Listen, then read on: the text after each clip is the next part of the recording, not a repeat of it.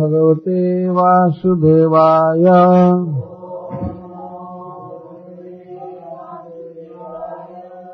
ॐ नमो भगवते वासुदेवाय।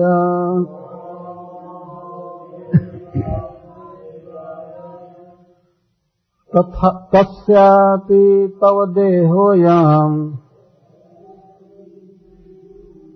कृपणस्य जिजीविषः।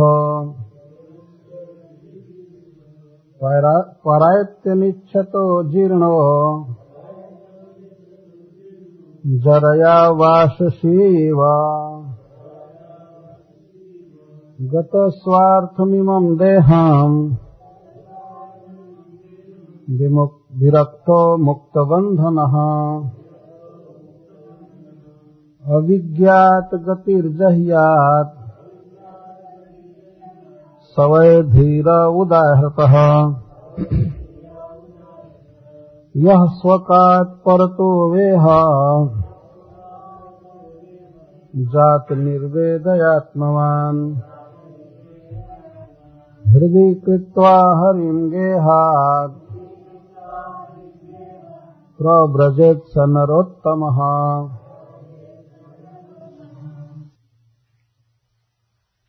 तस्य उसका अपि भी तव आपका देह देह। आयाम जो मेरे सामने है। आप तो इसको कभी देखे नहीं हैं, लेकिन मैं देख रहा हूँ। कृपणस्या दीन का जिजी विषह, जिसे जीने की इतनी लालसा है उसका। परायती दूर हो रहा है। अनिच्छतः, यद्यपि आप नहीं चाहते हैं। जीर्ण जीर्ण हो चुका है। जरया जरा द्वारा बुढ़ापा के कारण। वाससी वस्त्र की वस्त्र, युवा जैसा। तो श्री विदुर जी महाराज धृतराष्ट्र को शिक्षा दे रहे हैं। जैसे कल आप लोगों ने सुना और बता रहे थे कि आप सब कुछ खो चुके हैं। आपके पुत्र मर गए, आपके पिता पितामह, संबंधी, भाई, सभी काल के गाल में चले गए। और फिर भी आप शत्रु के घर में पड़े हुए हैं और आप चाहते हैं कि हम जीवित रहें। धिकार है महाराज आपकी इस बुद्धि पर। इतना अज्ञा आपको नहीं होना चाहिए। और और भी दुख लगने वाली बात कहे कि आप भीमसेन के हाथ से खा रहे हैं। ये ठीक नहीं। जिस व्यक्ति ने आपके सौ पुत्रों का वध किया, और वो आज खिला रहा है, आपको परोस रहा है छी छी ऐसे जीवन से कोई लाभ नहीं है। आपको मर जाना ठीक है, शरीर छोड़ देना ठीक है, लेकिन इतना गिर करके, इतना लाचार बन करके खाना ठीक नहीं होता। वास्तव में किसी व्यक्ति को चाहिए कि बहुत दीन बन करके कहीं न खाए, कहीं न किसी का कुछ ग्रहण करे। धृतराष्ट्र महाराज की अजीब दशा थी। एक दिन सारे पुत्र मर गए और आकर युधिष्ठिर महाराज के आश्रय में रह रहे हैं और वही खिला रहे हैं, पिला रहे हैं। तो युधिष्ठिर महाराज कभी ऐसा नहीं माने कि धृतराष्ट्र महाराज हमारे शत्रु हैं। वे तो अपने पिता के समान ही उनका आदर करते थे, पांडु महाराज के समान। क्योंकि वो तो आज़ाद शत्रु है। उनके दृष्टि में तो कोई शत्रु जन्मा ही नहीं। जैसे आगे वर्णन आएगा कि धृतराष्ट्र महाराज चले गए हिमालय तो महाराज युधिष्ठिर बहुत रो रहे थे। हमारे पिताजी कहाँ चले गए? कहाँ चले गए? नारद जी आए, उनके पास रो रहे तो नारद जी ने कहा कि किसी के लिए चिंता मत करो राजन, यह प्रसंग कल आएगा। नारद जी की शिक्षा युधिष्ठिर महाराज। लेकिन अभी हम लोग आज विदुर जी की शेष शिक्षा पर विचार करेंगे। तो विदुर जी बता रहे हैं कि आपका इस तरह से दीन हो करके, गिर करके किसी का भोजन नहीं करना चाहिए। और जिनका आपने वध करने का प्रयास किया, जिनकी पत्नी को भरी सभा में आपने तिरस्कृत किया, जिनका राज्य छीना, सब कुछ किया, उनके हाथ से खा करके आप क्यों जीना चाहते हैं? दोनों तरह से आपको यहाँ नहीं रहना चाहिए, यहाँ नहीं भोजन करना चाहिए। आपने इनको मारने का प्रयास किया और इन लोगों ने तो आपके पूरे परिवार को ही साफ़ कर दिया। कुरुक्षेत्र में तो केवल एक दृष्टि से भी आप विचार करें, तब भी आपको यह नहीं खाना चाहिए, यह नहीं रहना चाहिए। लेकिन दो दो कारण है, फिर भी महाराज आपको क्या हो गया? तस्यापि तव देहो यम कृपण से जिजी विषो आप इतना कृपण हैं हद हो गई यहाँ कृपण का मुख्य अर्थ है अविचारित पाचक। कौन व्यक्ति भोजन बना रहा है, कौन खिला रहा है, प्रत्येक व्यक्ति को ये ज़रूर विचार करना चाहिए। जहाँ जहाँ नहीं खा लेना चाहिए। बल्कि भोजन न मिले, एक दो दिन उपवास कर ले, लेकिन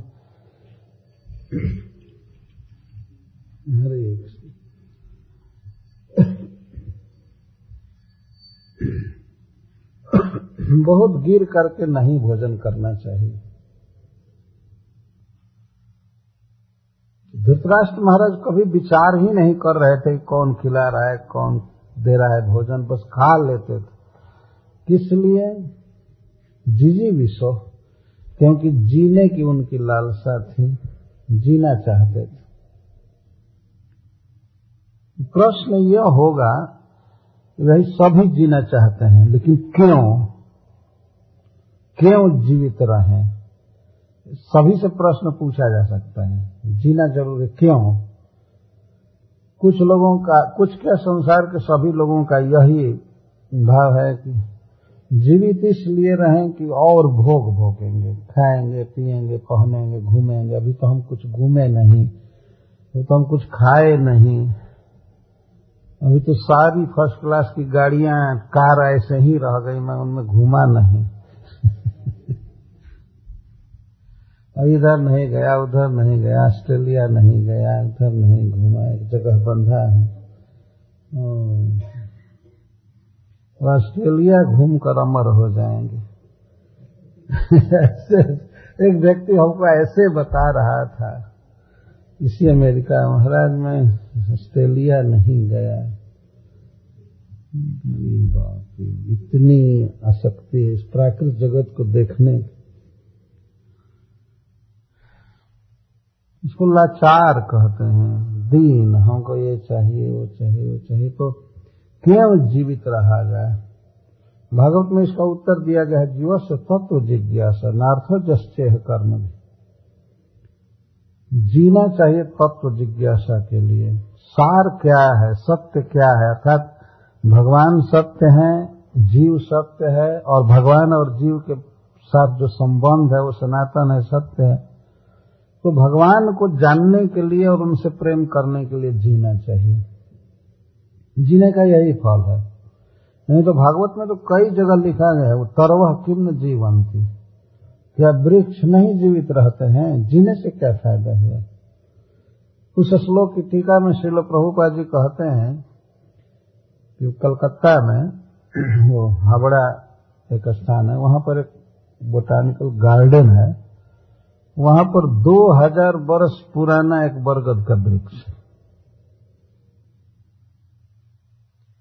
जो दो हज़ार वर्ष तक जीवित रहा तो मान लीजिए कोई ज़्यादा दिन जीवित है तो जीव करके करना क्या चाहता है? जीना चाहिए भगवान को समझने के लिए। समय लगता है भगवान को समझने में और प्रेम उत्पन्न करने में। नार्थो जस्ेह कर्म भी। कर्म भी, यह न अर्थ। बहुत कर्म करके भोग कमाना या स्वर्ग कमाना, ये ये जीने का लाभ नहीं है। जीने का लाभ है भगवान का भजन करना समझना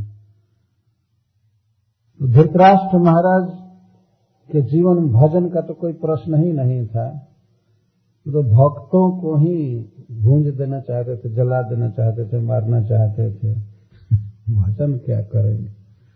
और भगवान कृष्ण जाकर भीख मांग रहे थे कि संधि कर लीजिए, यह कीजिए, कुछ नहीं माने। भक्ति क्या करें? विदुर जी कहते हैं कि आप इतना गिरे हुए हैं, इतना दीन बन रहे हैं, कृपणस्य जिजी विश्व और जीना चाहते हैं, लेकिन फिर भी तब अयन देह करती आपका यह देह अब परा रहा है, भाग रहा है। परैती का अर्थ होता है परा जाना। हम लोग हिंदी में कहते हैं भाग जाना। यद्यपि आत्मा देह को नहीं छोड़ना चाहता है, लेकिन देह आत्मा को छोड़ने की तैयारी कर देता है। कोई कोई बिरले योगी होते हैं, भक्त, जो देह को छोड़ते हैं। और बाकी लोगों को तो ऐसा होता है कि आत्मा ही देह छोड़कर चला जाता है देह ही छोड़कर चला जाता है। देह, अयम देह तो परयती, आपका देह भाग रहा है। और वो आत्मा का साथ नहीं देगा। आत्मा तो इसी में रहना चाहता है। चाहे बूढ़ा हो, शरीर, चाहे कुछ भी हो इसी में रहना चाहता है। पर शरीर धीरे धीरे आत्मा को छोड़ने की तैयारी करता है। मरते दम तक प्रत्येक जीव आत्मा तो चाहता है कि मैं इसी शरीर में रहूँ, लेकिन शरीर नहीं काम करता। धीरे धीरे पैर, हाथ इत्यादि खराब होते होते छोड़ देता और वो हाय हाय करता है, रोता है कि हाय रे, मेरा देह मेरा देह ये मैं देह है। तो कुछ भी करे व्यक्ति, इस जीवन में चाहे कितना भी नीच कर्म करे, गिर करके लाचार हो जाए, लेकिन देह तो जाएगा ही। और इसी देह को पोषने के लिए आप भीमसेन के हाथ का भोजन कर रहे हैं। जीना चाहते हैं, फिर भी जी नहीं पाएँगे। क्योंकि जराया जीर्ण जरा के द्वारा आपका शरीर जीर्ण हो गया है। अयम देह से विदुर जी कह रहे हैं कि महाराज, ये आपका देह है। अरे मैं पहले देखा था और इस समय देख रहा हूँ। आप तो देख ही नहीं सकते। न आप अपना मुख ऐनक में देखेंगे न। तो धृतराष्ट्र महाराज तो केवल छूते होंगे और देख कर थोड़े समझेंगे कि जवानी में उनका फ़ोटो कैसे था और बुढ़ापा में कैसा हो गया आजकल के लोगों को तो रखना चाहिए, अपने बचपन का भी फ़ोटो और कम से कम प्रत्येक साल का रखना चाहिए बैराग उत्पन्न करने के लिए। देखिए शरीर की क्या दशा हो गई। कैमरे का यह लाभ ज़रूर है आत्म समीक्षा करने के लिए बेहतर तो यह है कि महीने महीने का फ़ोटो रख। गीता में कहते हैं कि चार चीज़ का अनुदर्शनम। प्रतिदिन और कंटिन्यूअस दर्शन करना चाहिए। किस चीज़ का? जन्म, मृत्यु, जरा और व्याधि। में क्या दुख और दोष है, इस पर विचार करते रहना चाहिए। यह ज्ञान का एक साधन है, तेरहवें अध्याय में भगवान बोलते हैं। ऐसे ज्ञान बना रहेगा। कभी कभी भक्त लोग पूछते हैं कि कथा सुनते हैं, हम लोग तो ज्ञान होता है, लेकिन ज्ञान टिकता नहीं किस उपाय से टिकेगा? तो भगवान ने उन्नीस उपाय बताया है गीता में, ज्ञान टिकने का। अमानित्व अदम्भित्व ये सब ज्ञान के साधन बताए। वो करने पर ज्ञान एकदम बना रहेगा कंटिन्यूस उसमें भगवान का श्रवण कीर्तन भी है। तो यह देखने की आवश्यकता है। विदुर जी जो अयम तव देह कह रहे हैं आपका यह देह तो अयम शब्द बता रहा है कि विदुर जी हाथ से उनको इशारा कर रहे हैं, लेकिन विदुर जी के इशारा को तो देख नहीं रहे हैं। केवल औरल रिसेप्शन वहाँ विजन तो है नहीं, केवल कान से सुन रहे हैं। मतलब जो व्यक्ति अपने शरीर को, जवान शरीर को देखा ही नहीं, बुढ़ापा में भी नहीं देख रहा है, और उसको उपदेश किया जा रहा है कि आपका यह देह परायती, ये भाग रहा है। ये क्षीण हो गया है, बुढ़ापा से ग्रस्त हो गया है। आप तो नहीं देख रहे हैं, लेकिन महाराज, मैं तो आपके साथ ही रहा हूँ, सब देख रहा हूँ।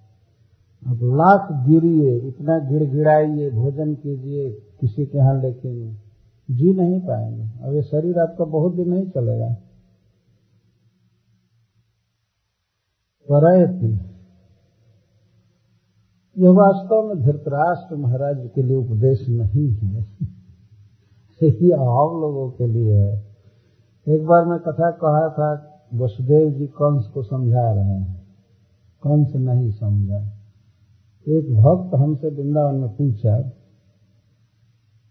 महाराज, जब कंस समझा ही नहीं तो ये इस उपदेश को भागवत में वेदव्यास जी ने क्यों रखा? है उन्होंने कहा, आपके लिए। श्रवण कीर्तन करने को कहा जाता है तो ये सब चीज़ हम लोगों के लिए वास्तव में है। विचार करना चाहिए प्रत्येक व्यक्ति को कि हमारा शरीर पहले क्या था, अब क्या हो गया और एक दिन क्या होगा। जिस दिन आत्मा छोड़ करके चला जाएगा, उसके बाद शरीर की तीन गति में से एक गति होगी। या तो कब्र में जाएगा नहीं, अग्नि में जलाया जाएगा या फेंक दिया जाएगा। कहीं नदी में या पहाड़ में। तो ज़मीन में डाल दिए जाने के बाद कृमि हो जाएगा, कीड़े सब। शरीर ही सड़ करके कीटमय हो जाएगा, कृमि। और आग में जलाए जाने पर भस्म। और गंगा जी में या कहीं फेंक दीजिए कछुआ खा जाए, कहीं कोई सियार गिर खा जाए तो उसका बीट बन जाए, मल बन जाए। तीन में से एक गति तो होगी। आज चाहे इसकी जो भी संज्ञा हो, इसकी संज्ञा ब्राह्मण, साधु, प्रेसिडेंट, राष्ट्रपति, जो कुछ भी संज्ञा हो, लेकिन लास्ट में क्या संज्ञा होगी? कृमि विद भस्म संगीत। आज राजा की संज्ञा रहेगी, लेकिन कल इसको कृमि संज्ञा लेना है। ये शरीर की दशा होगी।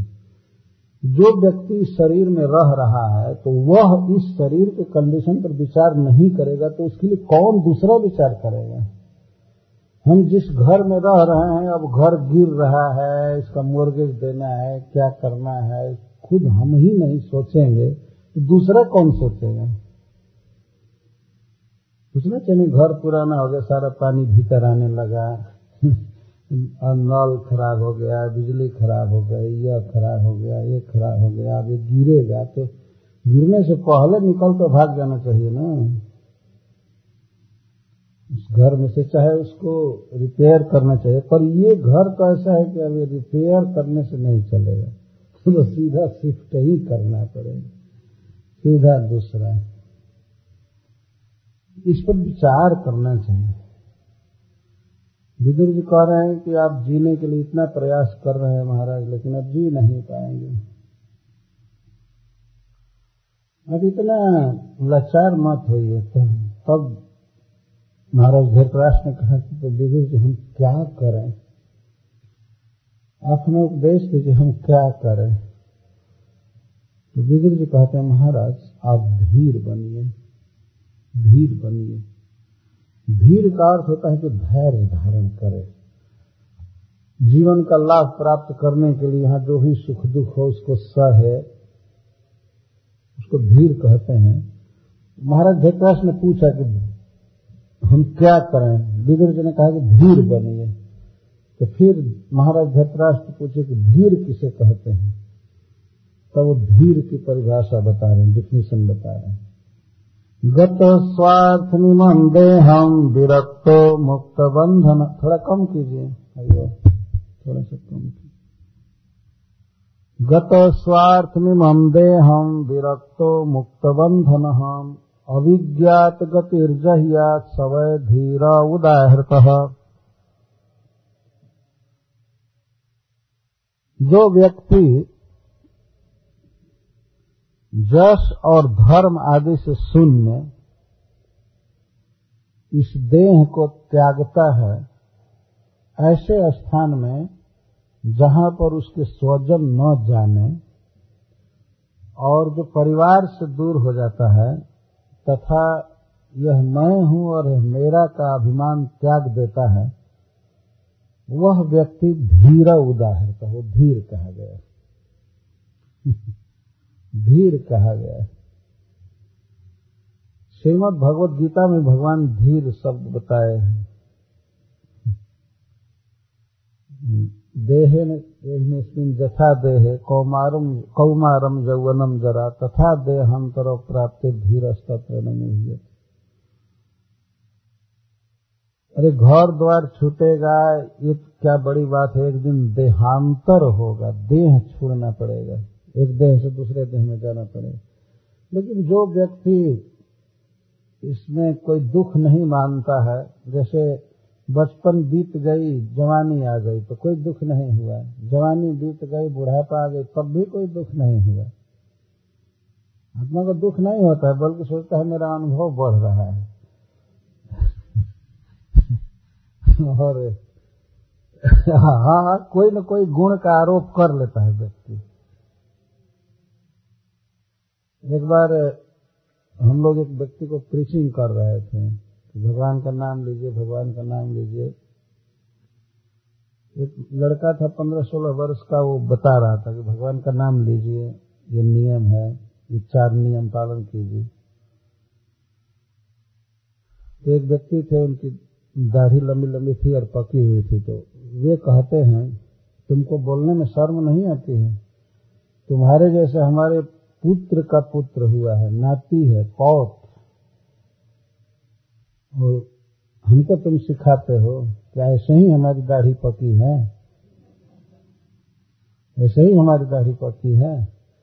दूसरा एक लड़का था जोकर टाइप का मेरे साथ रहता था कहा कि ऐसे ही दाढ़ी पकी है, क्या समझते हो? ये ज्ञान के मसाला से पकाए हैं। ऐसे ही थोड़े दाढ़ी पकी है। अब तो और बमक गए।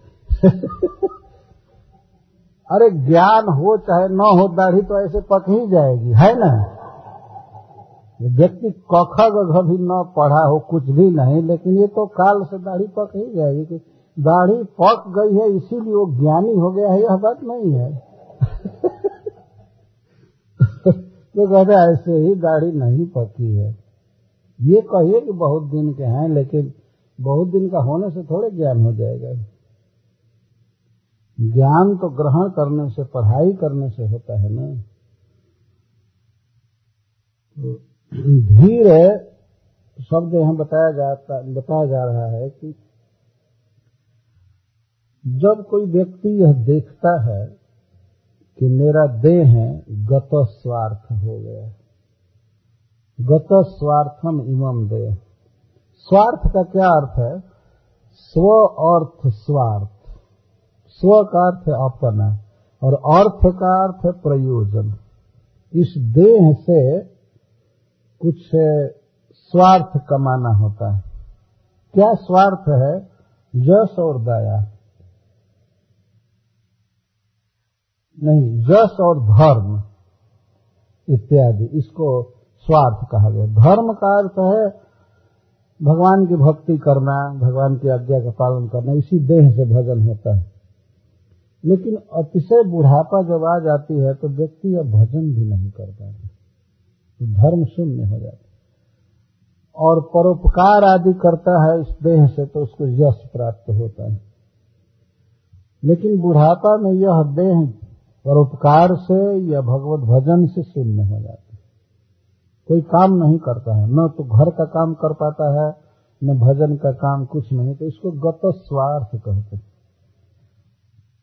विश्वास रखिए, वास्तव में तो परम सत्य है कि एक दिन शरीर की यह दशा हो जाएगी कि कुछ से भी काम लायक नहीं रह जाएगा। इसको गत स्वार्थ कहते हैं। स्वार्थ ही। जवानी में तो कुछ भी है, कुछ आदमी कमा रहा है, खा रहा है, कुछ कर रहा है, लेकिन बुढ़ापा में गत स्वार्थ। तो जब कोई व्यक्ति यह देख लेता है कि गत स्वार्थम इमम देह अब हमारे देह से कुछ भी नहीं होगा तो उस समय वह विरक्त हो जाता है। उस समय देह की दशा पर विचार करके उसको चाहिए कि विरक्त हो जाए। विरक्त का यहाँ अर्थ है विगत रक्त संबंध। परिवार से संबंध तोड़ लेता है। इसको विरक्त कहते हैं। रक्त संबंध है ना, खून का संबंध। लोहू का संबंध है ये बहुत बड़ा बंधन है। विरक्त का एक यह भी अर्थ है। जिनके साथ रक्त संबंध है, उनसे नाता तोड़ ले विरक्त हो जाए अथवा अनासक्त और मुक्त बंधन। बंधन का अर्थ होता है अभिमान। अभिमान का संस्कृत में अर्थ होता है अभिमति, मान्यता।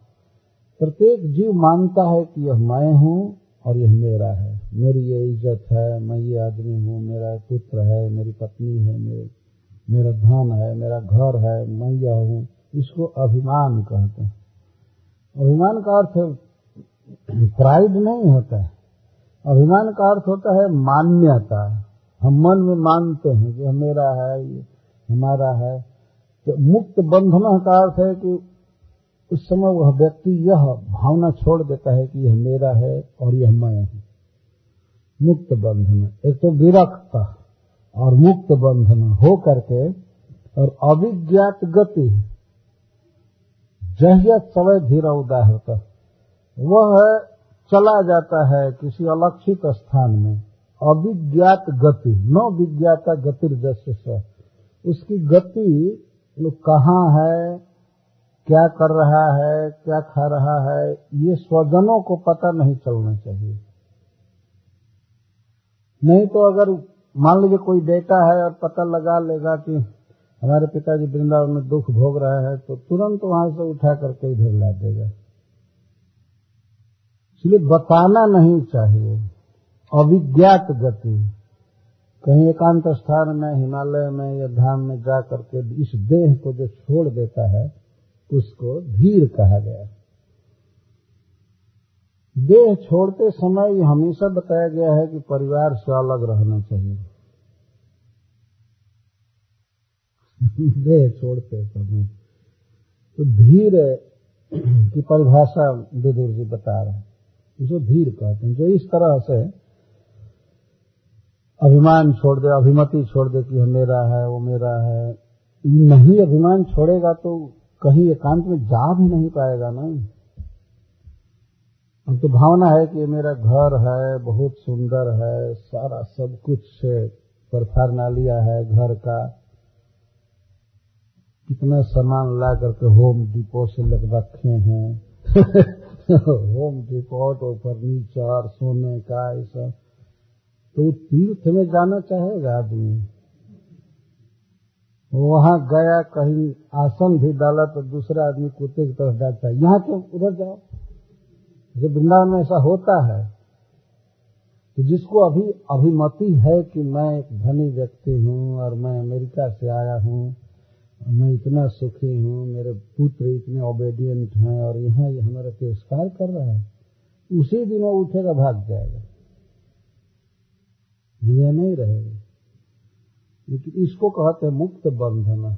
बंधन यही है वास्तव में, जो उपाधि है कि मैं यह हूँ यह हूँ, यही बांधा हुआ है जीव को। बंधन।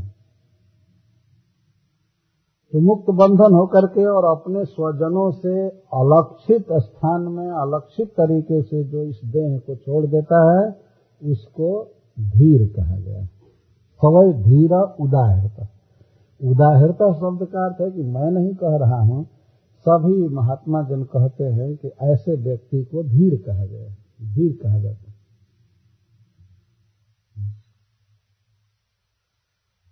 अब नरोत्तम शब्द की का डिफिनेशन दे रहे हैं। कौन व्यक्ति फ़र्स्ट क्लास का है इस संसार में? किसको कहा जाएगा कि मोस्ट सक्सेसफुल व्यक्ति है? उसको बता रहे हैं। यह स्वकात पर तो वेह जात निर्वेदयात्मवान। हृदय कृत्वा हरिंगे हाथ प्रब्रजेत स नरोत्तम। जो व्यक्ति चाहे स्वयं ही स्वकात स्वकात का अर्थ बिना किसी के सिखाए स्वयं ही ज्ञान हो गया पढ़ने से या चाहे अनुभव से, जैसे भी स्वयं अपने से अथवा परत दूसरे के सिखाने से, दूसरे के कथा से, प्रवचन से, उपदेश से, स्वयं अथवा दूसरे को उपदेश से जिस व्यक्ति के हृदय में जात निर्वेद, वैराग्य उत्पन्न हो जाता है। निर्वेद का अर्थ वैराग्य। और निर्वेद का मुख्य अर्थ है कि अब काम धंधा, ये सब, ड्यूटी से मन हट जाता है। परिवार आदि से उसकी ममता समाप्त हो जाती है। चाहे स्वयं हो अथवा दूसरे के उपदेश से हो। और उस समय वह व्यक्ति आत्मवान बनता है, मन को वश में रखता है। और हरिन हृदय कृत्वा श्री कृष्ण को, भगवान को हृदय में ले करके देहात प्रव्रजित और घर छोड़ करके चल देता है सवई नरोत्तम। स नरोत्तम प्रव्रजेत स नरोत्तम फ़र्स्ट क्लास का आदमी वही है, जो घर छोड़ करके चल दे। कैसे? घर छोड़ करके चल दे, किस रूप में? हरिम हृदय कृतवा हृदय में कृष्ण को लेकर चल दे। इसका मतलब है कृष्ण चरणार बिंद की प्राप्ति के लिए जो व्यक्ति घर छोड़ देता है, चाहे स्वयं अथवा दूसरे के सिखाने से मन को बस में रखा है, केवल उसके सामने वो कृष्ण है कृष्ण है, कृष्ण को पाना चाहता है और घर गृहस्थी के झंझट से दूर हो जाता है, वही इस संसार में फ़र्स्ट क्लास का आदमी है। नरोत्तम, मनुष्यों में सबसे अच्छा व्यक्ति वही यह श्रीमद् भागवतम निष्कपट धर्म का उपदेश करता है। इसमें फ्लैटरी नहीं की गई है। चापलूसी नहीं की गई है कि लोग अच्छा माने किसी को उपदेश को। और दुनिया की दृष्टि में भले किसी को कोई फ़र्स्ट क्लास का समझे, कुछ भी समझे, लेकिन भागवत में तो फ़र्स्ट क्लास उसको कहा गया है जो कृष्ण को पाने के लिए घर का काम धंधा छोड़कर भाग जाए हृदय में कृष्ण बस। है अब उनके अलावा उसको कुछ सुहा ही नहीं रहा। वो फ़र्स्ट क्लास का आदमी। बहुत प्रखर उपदेश है भागवत गृहस्थों पर तो ऐसा लगेगा जैसे कि उनको डंडा से मारा जा रहा हो, ऐसा कथा है कि सताना है, क्या है?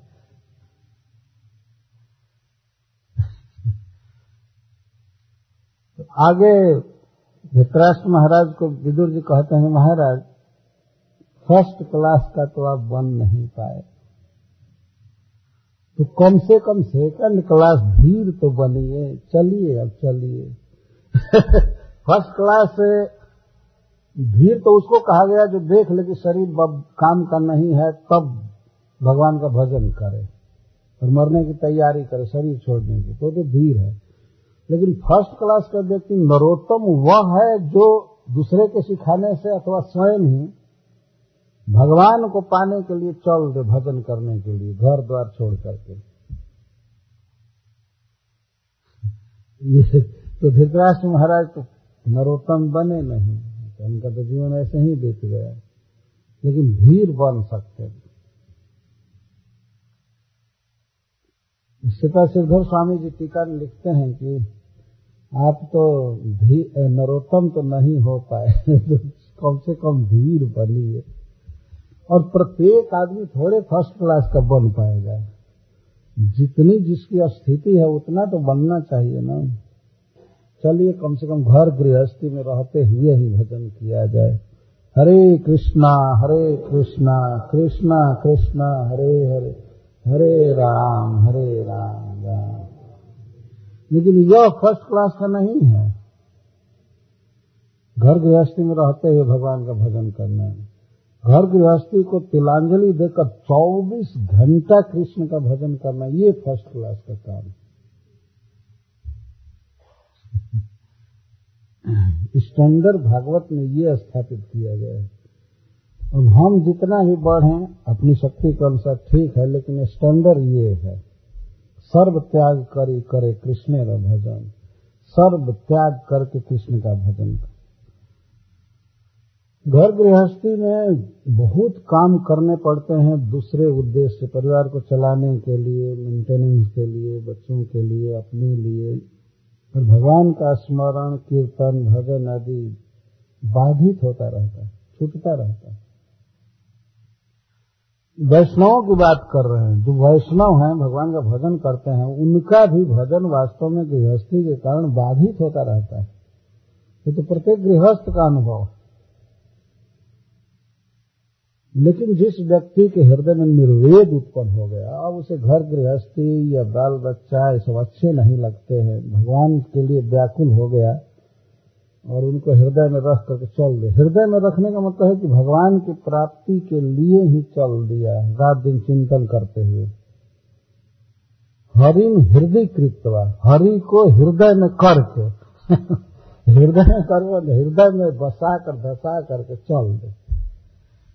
कहीं भी कोई व्यक्ति जाता है तो किसी न किसी को हृदय में वो ढो करके जाता है। कहीं जाता है, चाहे कार चला रहा हो कुछ भी। जिसका स्मरण हो रहा है, जिसे मिलने की लालसा है, जिसको कुछ देने की सुखी करने की तो माना जाएगा कि उसी को हृदय में लेकर के चल रहा है। आदमी कार में बैठता है, लेकिन उसके हृदय में पूरा परिवार बैठा हुआ जाता है। कभी कभी अकेले कार चलाते हैं ना कार पुल में मना करते हैं, अकेले मत चलो, दो आदमी चलते हैं। लेकिन मान लीजिए, अकेले ही जा रहा हो व्यक्ति तो पूरे परिवार को हृदय में बसाया जाता है। कुछ न कुछ चिंतन करते हुए जाता है। चाहे न्यूयॉर्क से न्यू जर्सी आवे चाहे न्यू जर्सी से न्यूयॉर्क जाए, चाहे इंडिया जाए, इंडिया से यहाँ आवे यहाँ से कहीं जाए, कितने लोगों को हृदय में धारण करके व्यक्ति घूम रहा है। लेकिन फ़र्स्ट क्लास का मनुष्य वह है जो कृष्ण को हृदय में धारण करके और ये सब काम धंधा छोड़कर चल मन वृंदावन में रहिए। वो फ़र्स्ट क्लास का व्यक्ति है।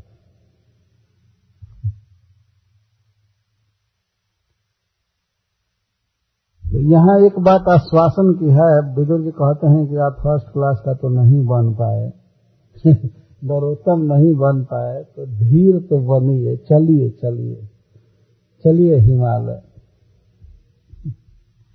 कोई आपका स्वजन युधिष्ठिर आदि न जाने और आप चलिए गंगा जी के तट पर उधर शरीर त्याग दीजिए। हिमालय में मैं रहूँगा साथ में। अब आपका शरीर कितना दिन जीवित रहेगा? और ये जो उपदेश कर रहे थे, धृतराष्ट्र महाराज को उसके सातवें दिन वो शरीर छोड़ दिए। महाराज धृतराष्ट्र इसमें भागवतम में लिखा हुआ ले जा रहे यह एक महाभागवत के द्वारा बोला हुआ श्लोक है, भगवान जमराज के द्वारा जो विदुर जी के रूप में आए अपनी अपनी मान्यता के अनुसार लोग जीवन की सार्थकता चाहे कुछ भी समझें, लेकिन विदुर जी का यह स्टेटमेंट है कि नरोत्तम वो है जो भगवान के लिए सब कुछ छोड़ देता है। ऊपर वाले में देह छोड़ने की बात आई है और इसमें गेह छोड़ने की बात आई है। देह छोड़ना आसान है, लेकिन गेह छोड़ना आसान नहीं है जीते जी। वास्तव में सत्य बात है, आदमी मर जाता है, बूढ़ा होकर के मर जाता है, संतोष हो जाता है, लेकिन जवानी में ही घर छोड़ करके चल दे, ये नहीं हो सकता। है छोड़ने की बात क्या है? दो दिन अलग होने पर ही सेल फ़ोन से बातें करते हैं। ऐसे लगता है, हाय हाय हाय हाय, क्या हो गया? पहले तो फ़ोन था, घर में था, थोड़ा वियोग सह भी लेते थे। अब तो एक एक मिनट की अवस्थिति बताते हैं, मैं यहाँ हूँ तो वहाँ हूँ तो यहाँ हूँ तो यहाँ हूँ। माया और बढ़ रही है वास्तव में। बहुत ज़ोर से बढ़ रही है। है ना चारों तरफ़ कहीं अभी बाथरूम में बैठा हुआ है टॉयलेट में, वहाँ भी फ़ोन लगा रहा कभी तो चैन से रहो भाई, क्या ये बात है?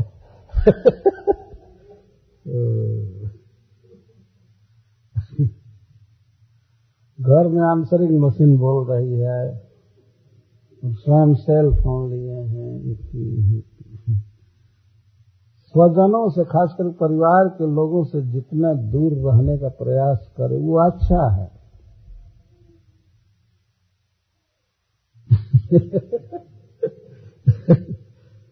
कैसे हम घर में रहते हुए भी कुछ समय उनसे दूर रहना चाहिए। भगवान के भजन जप के समय, पढ़ते समय, बच्चों को भी हटाना चाहिए, नहीं। चलो।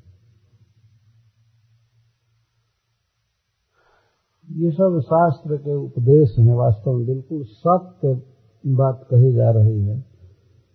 आज का मनुष्य भले इसको न पचा पावे डाइजेस्ट न कर पावे लेकिन ये बहुत उत्तम बात अंततः तो एक दिन सब कुछ छूट ही जाता है। तो क्यों नहीं कृष्ण के लिए इसको छोड़ा जाए?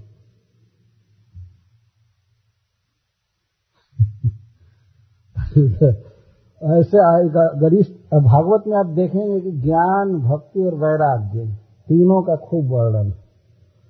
इसीलिए कभी कभी गृहस्थ लोग भागवत नहीं सुनना चाहते कहते नहीं, सुनाइए महाभारत सुनाइए। भागवत की आँच बहुत ज़्यादा है, प्रखर है।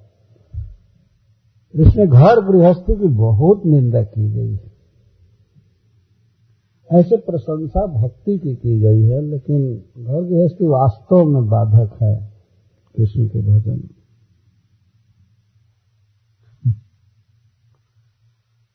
यदि घर गृहस्थी में न हो, व्यक्ति भगवान के भजन में हो तो कहीं भी तीर्थ में जब मन करे घूम सकता है, जा सकता है जा सकता है जा सकता है। गृहस्थ व्यक्ति घूम नहीं सकता। है कभी छुट्टी हुई इधर उधर टूर में चला गया, लेकिन ये कहीं नहीं जगह। काम करना है, रहना है, करना है। ऐसे भी बहुत भारी बंधन है। हमसे एक व्यक्ति बाल्टीमोर में कहता था, महाराज, अब सालों भर घूमते ही रहते हैं। तो तब क्या करे? आप पर कोई जिम्मेवारी नहीं है जिम्मेवारी घूमने की है, और क्या है? एक दिन यहाँ रहे, दो दिन वहाँ रहे, चार दिन वहाँ रहे, भगवान की बातें कहते हैं, भक्तों का संग करते हैं। गृहस्थ होने पर तो एक जगह बंधन है। देखते कितना, मंडे से फ्राइडे तक कितना बंधन है, और सैटरडे, संडे को दो दिन छुट्टी मिलती है, लेकिन दो दिन आराम करने में ही तो रिलैक्स थोड़ा फील करते हैं, फिर मंडे आ जाते हैं, फिर करना करना हम लोगों के लिए कोई अंतर नहीं। मंडे हो चाहे संडे हो चाहे कुछ भी। कोई ऐसा बहुत बड़ा बंधन नहीं है। यही करना है। मैं यह नहीं कह रहा हूँ कि मैं फ़र्स्ट क्लास कहूँ मैं तो ये काम धंधा छोड़ चुका हूँ, लेकिन हरि को हृदय में नहीं लिया ना, असली चीज़ तो हुआ नहीं। ये असली चीज़ वो है वास्तव में। भगवान को हृदय में जो ले लिया, रात दिन केवल कृष्ण के लिए ही तरस रहा है। तब तो वो नरोत्तम बनता है। तो ये जीवन की सफलता है, भाग्य है उन लोगों का। अब इस स्टैंडर्ड से मिला करके देखना चाहिए, जो व्यक्ति जितना कृष्ण में आसक्त है, उतना भाग्यशाली है। कभी कभी तो कुछ महात्माओं का कहना है कि घर गृहस्थी में रहते हुए जो व्यक्ति भक्त है तो वो विरक्तों से भी ज़्यादा महान है, क्योंकि जाल में होते हुए भी भक्ति कर रहा है। यह एक अप्रिसिएशन का विषय है वास्तव में। यदि घर गृहस्थी में भजन थोड़े होता है तो फिर भी वो बहादुर व्यक्ति वास्तव में हीरो है, वीर है, जो घर गृहस्थी में रहते हुए भगवान की आरती करता है, यह भागवत पढ़ता है प्रसाद खाता है, यह एक सफलता है। टोटल मिला करके यह आशा है कि भगवान श्री कृष्ण से प्रेम करना चाहिए। जो कर रहा है, वो अच्छा व्यक्ति है। जो एकदम टोटल कर रहा है पूरा पूरा वो सबसे अच्छा व्यक्ति है। वो नरोत्तम है। नरेश उत्तम, नरोत्तम। जो मनुष्यों में उत्तम है फ़र्स्ट क्लास की और भगवान तो साफ़ जग कहते हैं। यदि यहाँ पर नराधम नहीं बताया गया, लेकिन गीता में भगवान नराधम भी कहे हैं।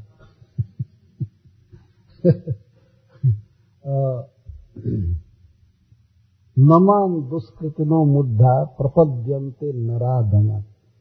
नराधमा मतलब मनुष्यों में एकदम गया बीता, जो होते हैं, वही मेरा भजन नहीं करते। वो भले सांसारिक दृष्टि से बहुत बड़े हो गए हों, लेकिन वो सब नराधम है। मनुष्य में बिल्कुल अधम कचड़ा गोबर है वास्तव में, जो भगवान का भजन नहीं करते। और नरोत्तम वे हैं जो सबको छोड़कर भगवान का भजन करते हैं। तो अब विदुर जी कहते हैं कि, महाराज, आप तो नरोत्तम नहीं बन पाए और अब आपका समय भी नहीं है कि आप नरोत्तम बन पाएँगे। तो कम से कम धीर तो बनिए। Something is better than nothing कुछ तो कीजिए, सात दिन में भी बहुत कुछ हो सकता है। यदि विदुर जी ऐसा नहीं कहे, सात दिन तो कहते हैं, अथो दीक्षिन दिशम जातु स्वैरज्ञात गतिर भवान इतोर्वाक प्राय सह काल पुंसाम गुण विकर्षण। अतः, अथ का यहाँ अर्थ है, अतः, इसलिए उदीचिन दिशम जातु आपको चलना चाहिए अब उदीची दिशा, उत्तर दिशा में चलिए। पहले के लोग भारतवासी घर गृहस्थी बुढ़ापा में छोड़ करके उत्तर दिशा में जाते थे, हिमालय की ओर जाते थे। उत्तर दिशा में हिमालय है उदीची दिशा का अर्थ है हिमालय। अब आपको उत्तर दिशा की ओर चलना चाहिए।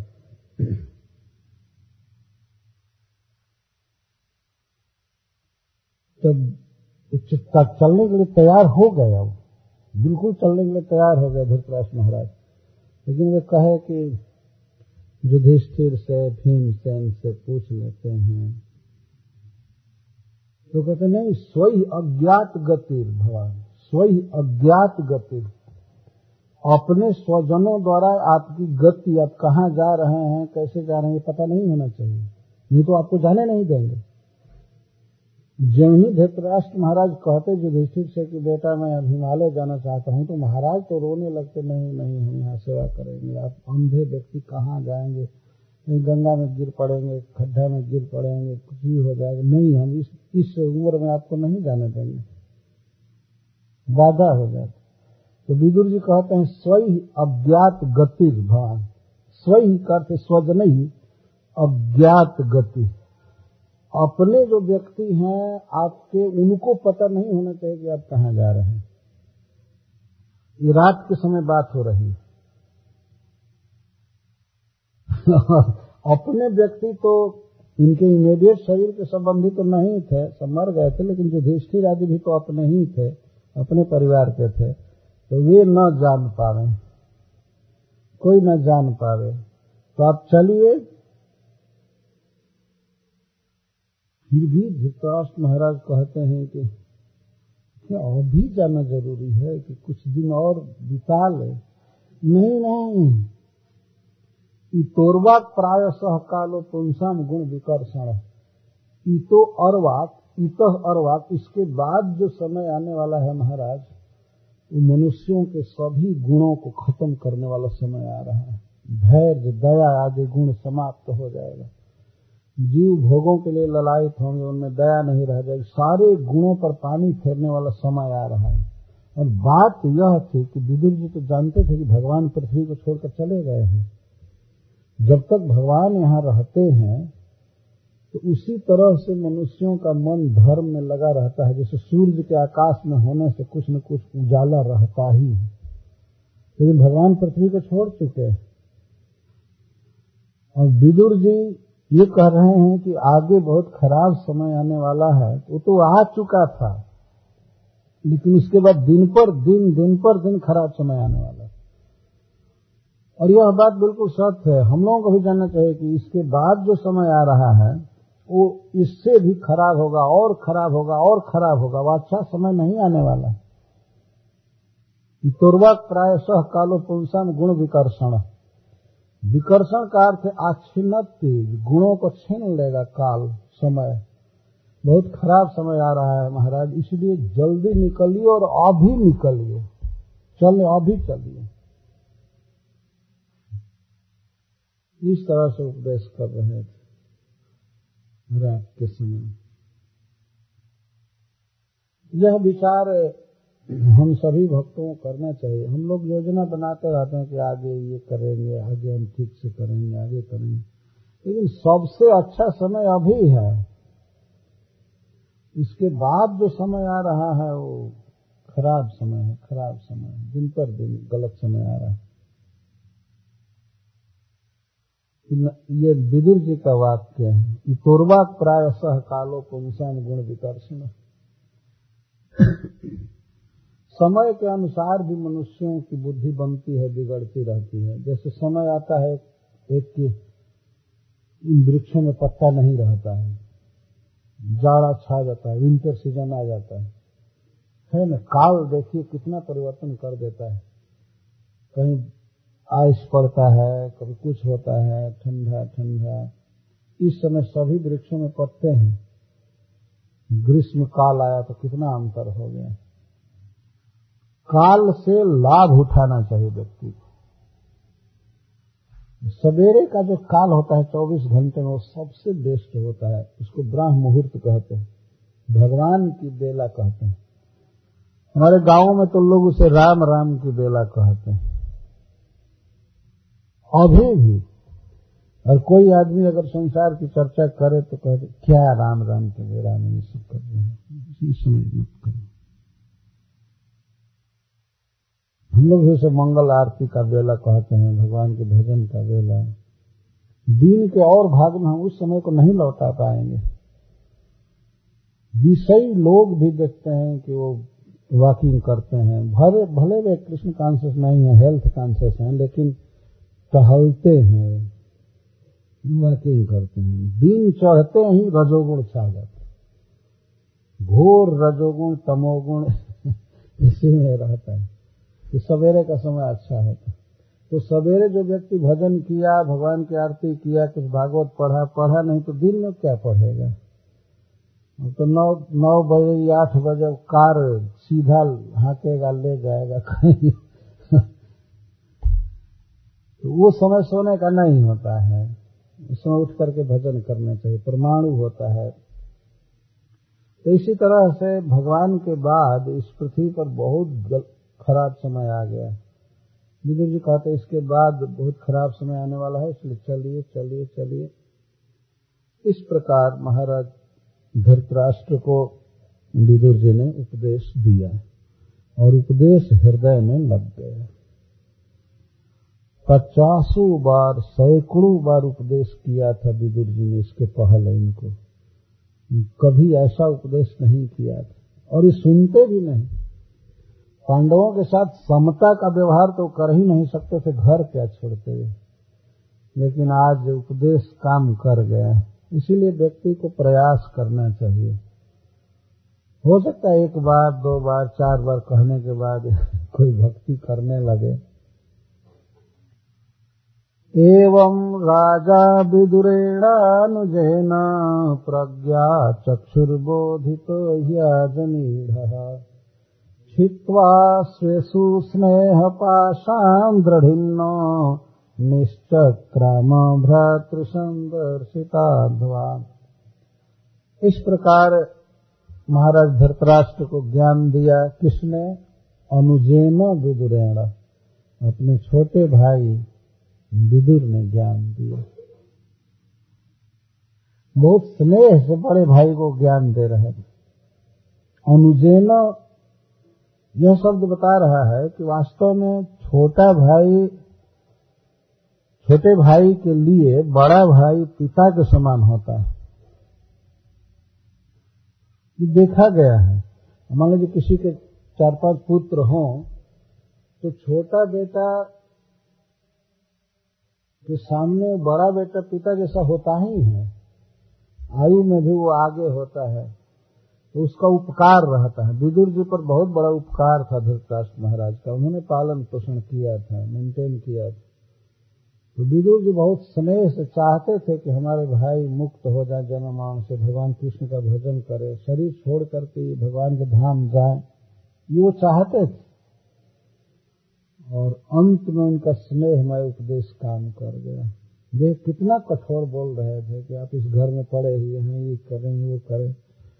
धृतराष्ट्र महाराज ने स्वीकार किया और कहा कि ठीक है, विदुर, चलो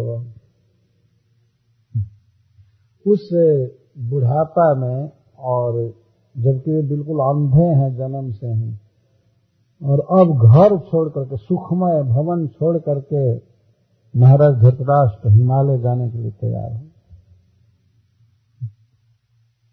इस तरह से ज्ञान का असर हो जाता है, एक सेकंड में एक महात्मा का उपदेश से टूट गया सब कुछ। सारी ममता आदि टूट गई। देह के प्रति आराम, बुद्धि आदि सब निकल।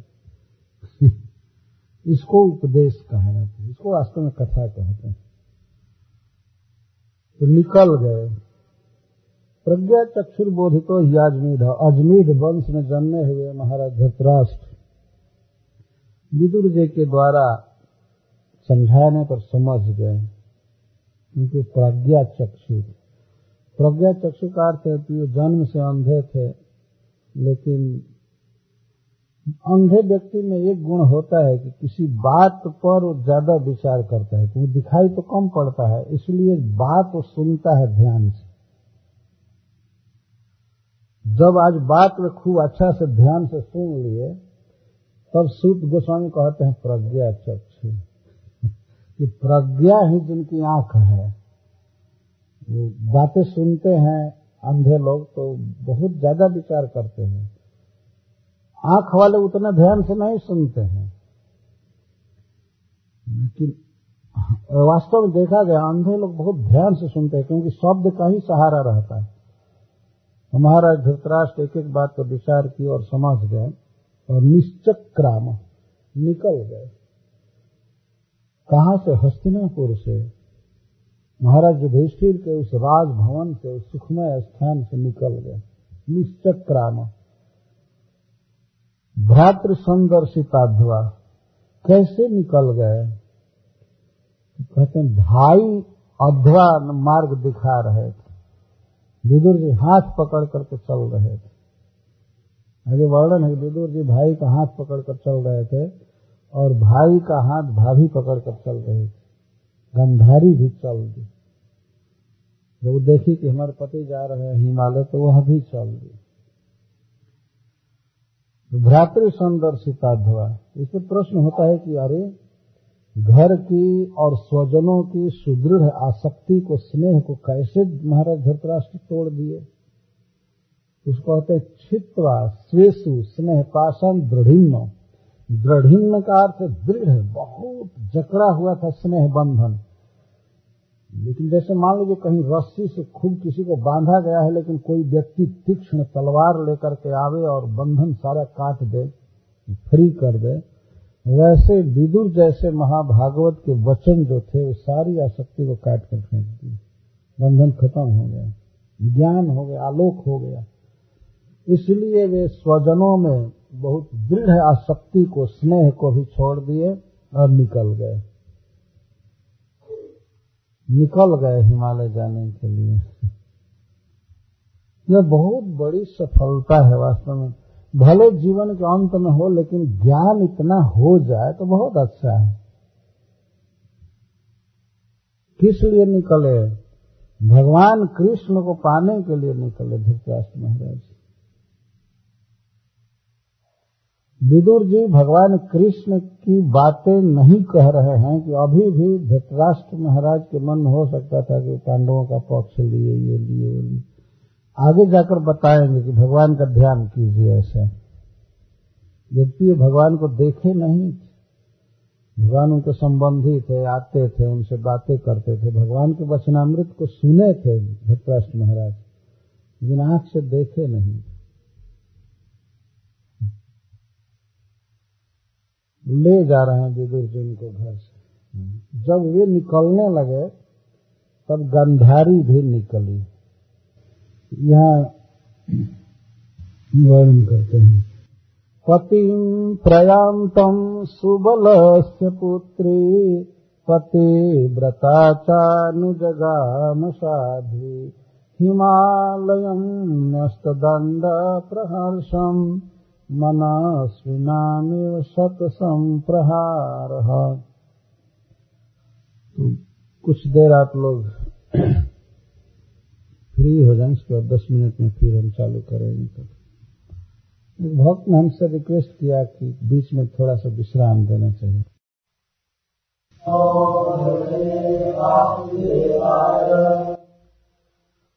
पति प्रयान्तम् सुबलस्य पुत्री।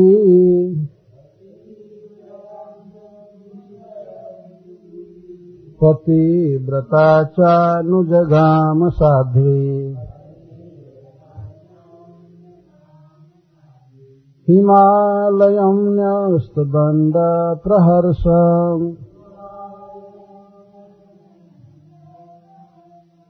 मनस्विनामिव सत्सम्प्रहारः।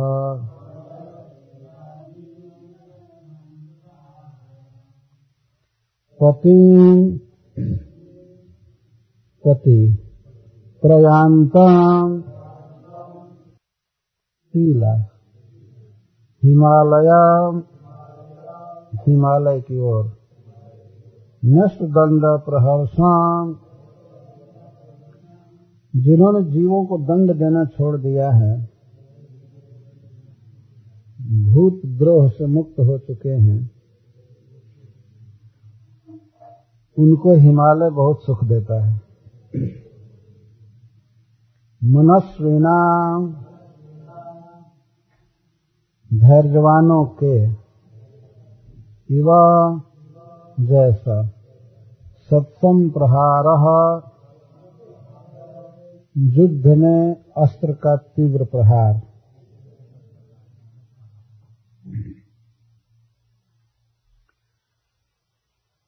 तो जब विदुर जी के उपदेश से महाराज धृतराष्ट्र घर छोड़कर निकलने के लिए तैयार हो गए, हिमालय जाने के लिए, तब गंधारी भी उनके साथ निकल करके चली। गंधारी के पिता का नाम था सुबल। वह गंधार देश की थी, इसलिए उसको गंधारी कहते हैं। आज यह गंधार अफ़गानिस्तान में पड़ता है। पहले भारत की बहुत बड़ी सीमा थी, बाउंड्री थी। महाराज युधिष्ठिर के समय तो पूरे विश्व में भारत का झंडा लहराता था। पूरा विश्व। लेकिन उसके बाद भी खंडित होते होते बहुत दिन तक बहुत बड़ा भारत रहा। आते आते उन्नीस में फिर काट लिया मलेच्छों ने जौनों ने, भारत को। छोटा होता गया। तो गंधारी, गंधार देश की थी। पिता का नाम था सुबल। और इसके विषय में शिलसुद गोस्वामी दो विशेषण दे रहे हैं। पतिव्रता और साध्वी। गंधारी का छोटा सा परिचय हम देना चाहते हैं, जहाँ पतिव्रता स्त्रियों की गणना की जाती है वैदिक शास्त्रों में तो उसमें गंधारी का नाम अवश्य आता है। गंधारी अंधी नहीं थी। लेकिन जब उसे पता लगा कि उसका विवाह एक अंधे व्यक्ति से होने जा रहा है उसने भी अपने जीवन में निश्चय किया कि जब मेरे पति देव किसी स्त्री को कभी नहीं देख पाए जीवन में तो मैं भी किसी दूसरे पुरुष को नहीं देख पाऊँगी। तो वह स्वेच्छा से अपने आँखों पर पट्टी बाँध ली थी। और जीवन भर किसी को नहीं देखे। किसी को नहीं। ऐसे वो जब एकांत स्थान होता था, जो पति के साथ रहती थी तो उस समय पट्टी हटा देती थी। केवल धृतराष्ट्र महाराज की सेवा करती थी, बस। और उस समय कोई पुत्र या कोई दूसरा पुरुष नहीं आ सकता। था कुछ लोग ये समझते हैं कि वो रात दिन पट्टी बांधे रहते थे, धृतराष्ट्र महाराज को भी नहीं देखी थी। ऐसी बात नहीं है। वो धृतराष्ट्र महाराज के अलावा और किसी को नहीं देखती थी। हमेशा पट्टी बांधे रखती थी। और यही आशा था कि जब हमारे पति देव दूसरी स्त्री को नहीं देख सकते हैं तो मैं क्यों दूसरे पुरुष को देखूँगी? इस प्रकार की स्त्रियाँ भारत में हुई हैं। वास्तव में स्त्रियों के सत्कर्तव्य से, सत्कर्म से भारत का मुख बहुत उज्जवल हुआ।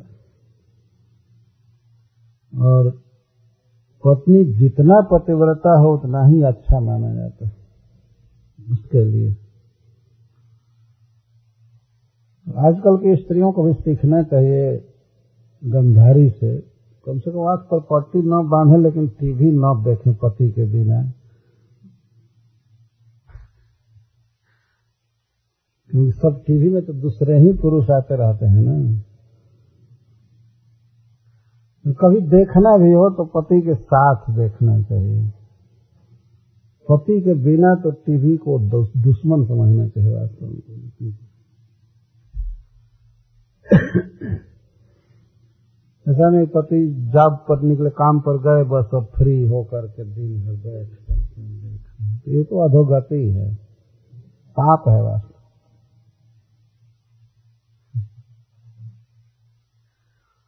इतना चाहिए, स्त्री जाति में गंधारी हुई है। कितने महान पतिव्रता पतिव्रता का अर्थ पति की सेवा करने वाली। साध्वी का अर्थ है सुशीला। बहुत सुंदर स्वभाव था। बहुत सुंदर स्वभाव। हम लोग महाभारत में पढ़ते हैं कि उसकी, बहन थी। बहन नहीं मतलब पांडु महाराज की पत्नी कुंती। और धृतराष्ट्र महाराज की पत्नी यह थी। लेकिन दोनों में, जबकि दोनों के पुत्रों में बहुत बड़ा युद्ध हुआ। कई बार राज्य का अपहरण जुआ खेलने हुआ, लेकिन गंधारी और कुंती में कभी विवाद तक नहीं हुआ। और जब बेचारी गंधारी के पुत्र मारे गए, उसके पति रहने लगे युधिष्ठिर महाराज के साथ तो युधिष्ठिर सेवा कर रहे थे धृतराष्ट्र महाराज की, और कुंती सेवा करती थी गंधारी की। कुंती भी तो बहुत महान जो अर्जुन और युधिष्ठिर भीमसेन जैसे महात्माओं की जननी थी, उसके विषय में तो कहना ही क्या? कितना महान। भगवान में उसका बहुत प्रेम था। लेकिन अपने सुंदर स्वभाव से गंधारी उसको अपने वश में रखी थी। कुंती हमेशा अपने को छोटी मान करके उसको बड़ी दीदी कहा करती थी और उसकी सेवा करती थी। यहाँ ये नहीं बात लिखी गई है, लेकिन महाभारत में लिखा गया है कि जब गांधारी जाने लगी हिमालय तो उसकी सेवा करने के लिए कुंती साथ में गई।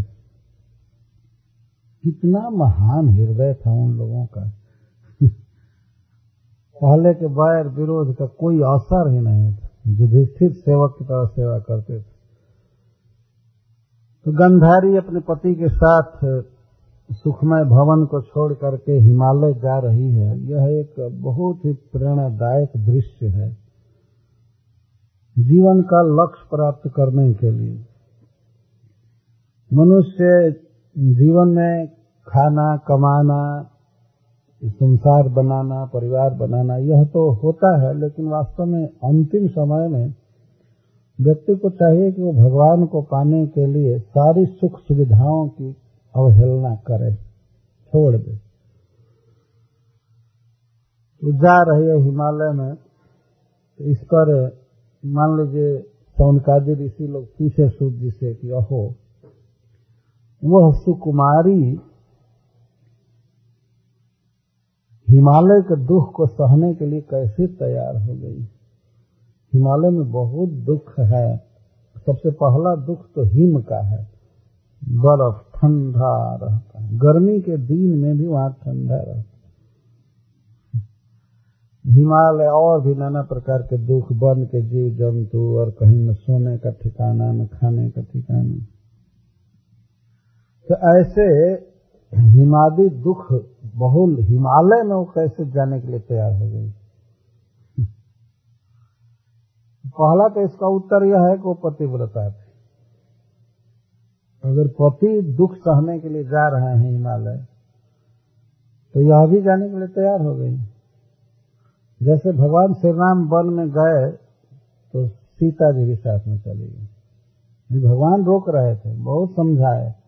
वन के दुख समझाए, और भी कर्तव्य समझाए। यही ते अधिक धर्म नहीं दूजा, सादर सास ससुर पद पूजा। भगवान सिखा रहे थे कि प्रिय, इससे बड़ा धर्म कुछ भी नहीं है किसी स्त्री के लिए। उसे अपने सास ससुर के चरण की पूजा करनी चाहिए, सेवा करनी चाहिए। वास्तविक धर्म स्त्री का यह नहीं है, लेकिन पति का यह कर्तव्य है कि वह यही सिखावे। पति यह न कहे कि तुम मेरी दासी हो, मेरी सेवा करो और छोड़ो दूसरों को। भगवान श्री राम ऐसे भी कह सकते थे कि जब मुझको वन में किया जा रहा है तो तुम भी अपना सामान उठाओ, चलो अब चलो, क्या रहना है अयोध्या में? भगवान कितना सुशील है और सुंदर भाषा में कहते हैं। सास ससुर की सेवा करो, यही धर्म है। सीता जी ने जवाब दिया कि सास ससुर की सेवा करना हमारा धर्म है तब न, जबकि आपके साथ हमारा संबंध हुआ। पति के माता पिता हैं, इसलिए सास ससुर हैं। लेकिन पति को ही जहाँ वन में भगाया जा रहा है तो अब सास ससुर की क्या सेवा करनी सीता जी ने कहा कि आप रहिए यहाँ, मैं रोज उनकी सेवा करूँगी। लेकिन आप वन में दुख भोगें और मैं यहाँ सुख से रहूँगी, ये नहीं हो सकता। भगवान ने ये कहा कि मैं तो अपने पिता की आज्ञा से वन में जा रहा तुमको तो आज्ञा हुई नहीं। सीता जी कहती हैं, वाल्मीकि रामायण में लिखा गया है कि आप अपने पिता की आज्ञा से वन में जा रहे हैं, हमारे पिता ने भी आज्ञा दिया है। क्या आज्ञा दिया है? जनक महाराज ने कहा है हमारे पिताजी ने कि जहाँ तुम्हारे पति रहे, वहीं रहना हमको तो विवाह के पहले ही आज्ञा हो गई। आप वन में जा रहे हैं तो मैं वन में जाऊँगी। परम सुकुमारी नगर में रही हुई, सुंदर भवन में रही हुई गंधारी अपने पति के साथ जंगल जा रही, हिमालय जा रही है। यह बात इस इस तथ्य को सिद्ध कर रही है कि भगवान की प्राप्ति ही वास्तव में परम लक्ष्य और वही सफलता है मनुष्य जीवन की। भगवान को पाने के लिए यदि कुछ कष्ट सहना पड़े तो उस कष्ट को स्वेच्छा से स्वीकार करना चाहिए। स्वीकार करना चाहिए। चाहे ज़मीन पर सोना पड़े, बर्फ़ में बर्फ़ का दुख हो या उपवास करना पड़े, कुछ भी हो, वो चल दी। और चली तो वैसे ही चली। धृतराष्ट्र महाराज का तो को तो आँखें नहीं थी, वे बेचारे चल रहे थे। लेकिन यह अभी पट्टी बांधे बांधे ही जा रही थी।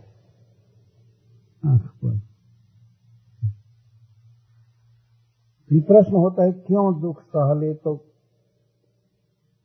शुद्ध गोस्वामी जी कहते हैं कि मनस्वी नाम व सत्सम प्रहार। जैसे युद्ध में धैर्यशाली क्षत्रिय होते हैं, जिनको मनस्वी कहा जाता है। यद्यपि दुख होता है युद्ध में, लेकिन फिर भी शत्रु के तीव्र प्रहार को, बाढ़ को सामने सहते हैं। दुखद है एक दृष्टि से, लेकिन फिर भी उसको स्वीकार करते हैं। उदाहरण दिया जा रहा है। हम लोग वैदिक शास्त्र पढ़ते हैं, सुनते हैं कि वीर युद्ध भूमि से भागते नहीं थे। यह भी जानते थे कि मैं मारा जाऊँगा। क्योंकि युद्ध हो रहा है तो कोई ठिकाना नहीं है कि हम जीतेंगे भगवान तो अर्जुन तक को कहते हैं कहते हैं हतो व प्राप्त सी स्वर्गम जितवा व भोक्ष से मही। ये कहते हैं, अगर तुम मारे जाओगे तो स्वर्ग मिलेगा। युद्ध में मरने पर और जीतोगे तो पृथ्वी का राज्य भोगोगे। इसका मतलब कि भगवान गारंटी नहीं दे रहे हैं कि तुम जीतोगे एपी ग्यारहवें अध्याय में वे कहते हैं, जेता सिरणे सपतना तुम जीतोगे शत्रुओं को युद्ध में। भगवान ने कह दिया वहाँ, तुम चिंता मत करो, तुम जीतोगे। लेकिन शुरू में कहे कि मरोगे तब भी ठीक है और जीतोगे तब भी ठीक है। तो युद्ध होने जा रहा है तो वहाँ मरने की संभावना तो रहती ही है ना। वहाँ कोई मेंटेनेंस और पोषण के लिए थोड़े कोई जुटता है, एक दूसरे को मारने के लिए जुटता है। लेकिन फिर भी जो वास्तविक वीर होते हैं, धैर्यवान होते हैं, वे शत्रु के तीव्र प्रहार को अपने साथी पर सह लेते हैं। सहते हैं, दुखद है लेकिन फिर भी सहते हैं। उसी तरह से यद्यपि हिमालय की यात्रा, हिमालय का वास दुखद था, लेकिन गंधारी सहने के लिए तैयार हो गई। धृतराष्ट्र महाराज सहेंगे, जीवन के लक्ष्य को पाने के लिए, भगवान का चरणारविंद पाने के लिए दुख सहेंगे। इस तरह से दुख का वर्ण करना चाहिए। इधर बहुत ज़्यादा प्रचार है कंफर्ट कंफर्ट कंफर्टर देखते कंफर्ट एक दिन एक माल में मैं घूम रहा था तो पढ़ा कंफर्टर तो मैं पूछा कि कंफर्टर क्या चीज़ है? क्या आराम देता है? तो ले जाकर दिखाया कि रजाई जैसा था वो कंफर्टर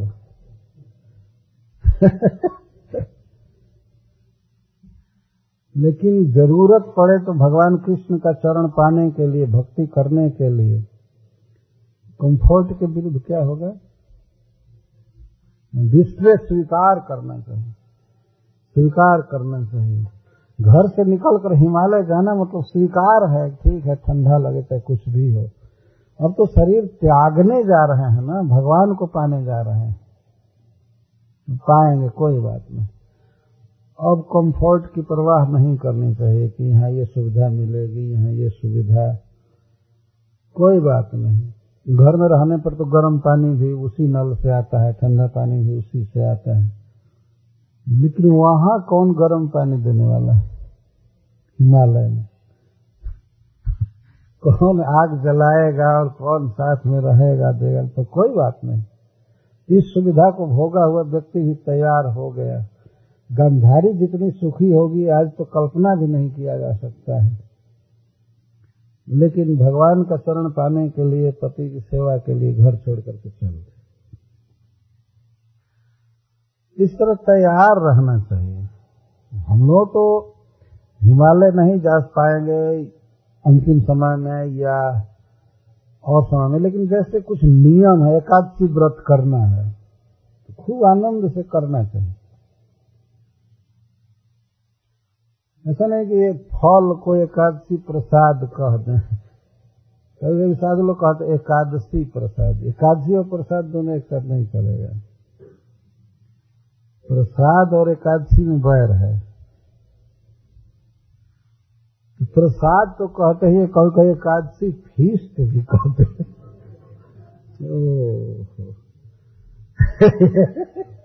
एकादशी फीस्ट कहने में ये शर्म की बात है वास्तव में। जितनी ही तपस्या होगी, उतना ही अच्छा समझिए। तपस्या को स्वीकार करना चाहिए। एक बार मैं ये बात कहा तो कहा कि महाराज, केवल तपस्या तो उससे युक्त वैराग्य अच्छा है ना? तो मैं कहा हाँ युक्त वैराग्य अच्छा है ना कि युक्त भोग थोड़े अच्छा है। ये एकादशी को फिर खाना युक्त वैराग्य है। वैराग्य है ही नहीं, युक्त यहाँ युक्त का प्रश्न ही नहीं। ये तो भोग हुआ ना। रूप गोस्वामी पाद जी ये नहीं कहते युक्त भोग भोगो, युक्त वैराग्य करो। भगवत संबंधी वस्तुओं से वैराग्य नहीं होना चाहिए। जैसे वृंदावन धाम है। वृंदावन धाम में अगर आवास मिले रहने को तो ये नहीं सोचना चाहिए नहीं नहीं, अब यहाँ नहीं रहेंगे, बदलते रहेंगे। तो भगवान का धाम है, या भगवान का प्रसाद है, कोई आदमी फल खाने का नियम लिया है, फलाहार करेंगे और वो चला जाए जगन्नाथपुरी और कहे कि हम भात नहीं खाएँगे। तब इसको फलगु वैराग्य कहें भगवान का प्रसाद तो खाना ही चाहिए, थोड़ा खाए, उसको युक्त वैराग्य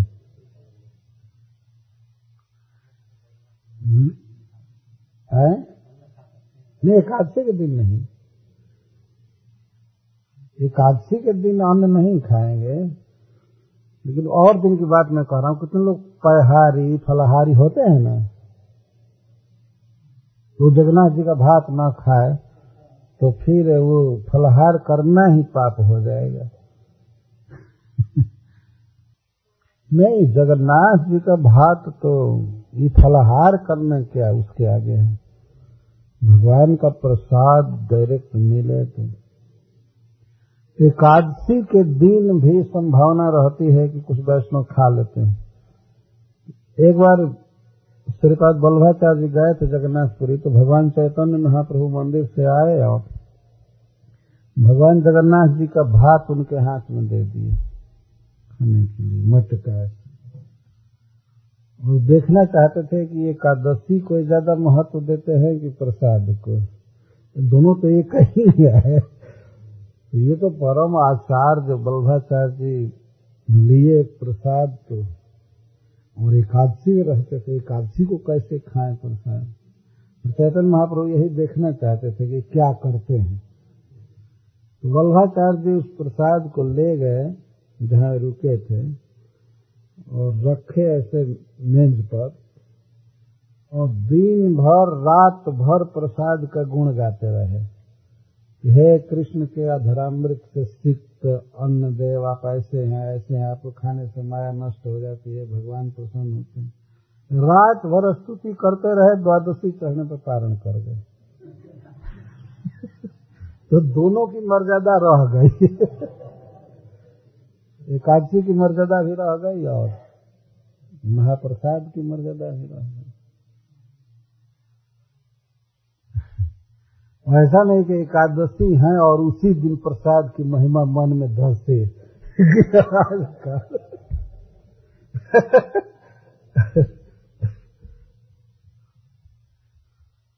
तो कई कई ऐसे स्थान है, जैसे वृंदावन में जा करके कोई धूल न उठावे मस्तक पर न लगावे। ये धूल का दस बीस कण न खा जाए। फिर वो, वो मूर्ख है न व्यक्ति। ठीक नहीं। हाँ तो यहाँ यह बात हो रही है कि महाराज धृतराष्ट्र और महारानी गंधारी हिमालय के दुखमय आवास को स्वीकार करने जा रहे हैं भाई के सिखाने से। क्या वे घर पर भजन नहीं कर सकते थे? युधिष्ठिर महाराज जैसे व्यक्ति वहाँ वैष्णव थे, जिनके घर में भगवान आते रहते थे डायरेक्ट और सारे ऋषि मुनि भगवान का दर्शन करने उस घर में आते थे। लेकिन उसको भी जीवन के अंत में छोड़ करके जा रहे कभी कभी आदमी बहाना करता है कि हमारे घर में तो सब डिभोती ही हैं तो हम क्या जाएँगे? है ना? और डिभोटी सब हैं, इसको कौन कह सकता है? कहाँ डिभोटी हम लोग तो यहाँ बैठे हैं, लड़के सब खेल रहे हैं। है ना? खेल रहे मैं मानता हूँ कि और लड़कों से अच्छे हैं, लेकिन वास्तव में टोटल डिवोशन का ही मतलब तो हुआ नहीं। आदमी कह सकता है कि हमारे परिवार के सभी लोग भक्त हैं, इसलिए हमें छोड़ करके वृंदावन जाने की ज़रूरत नहीं। हमारा घर ही मंदिर है। और इसीलिए हम यहाँ टोआको मंदिर में भी नहीं आएँगे। हमारा घर पूर्ण है, सब वही तीर्थ। इस तरह से माने आदमी तो धोखा खा जाएगा ना।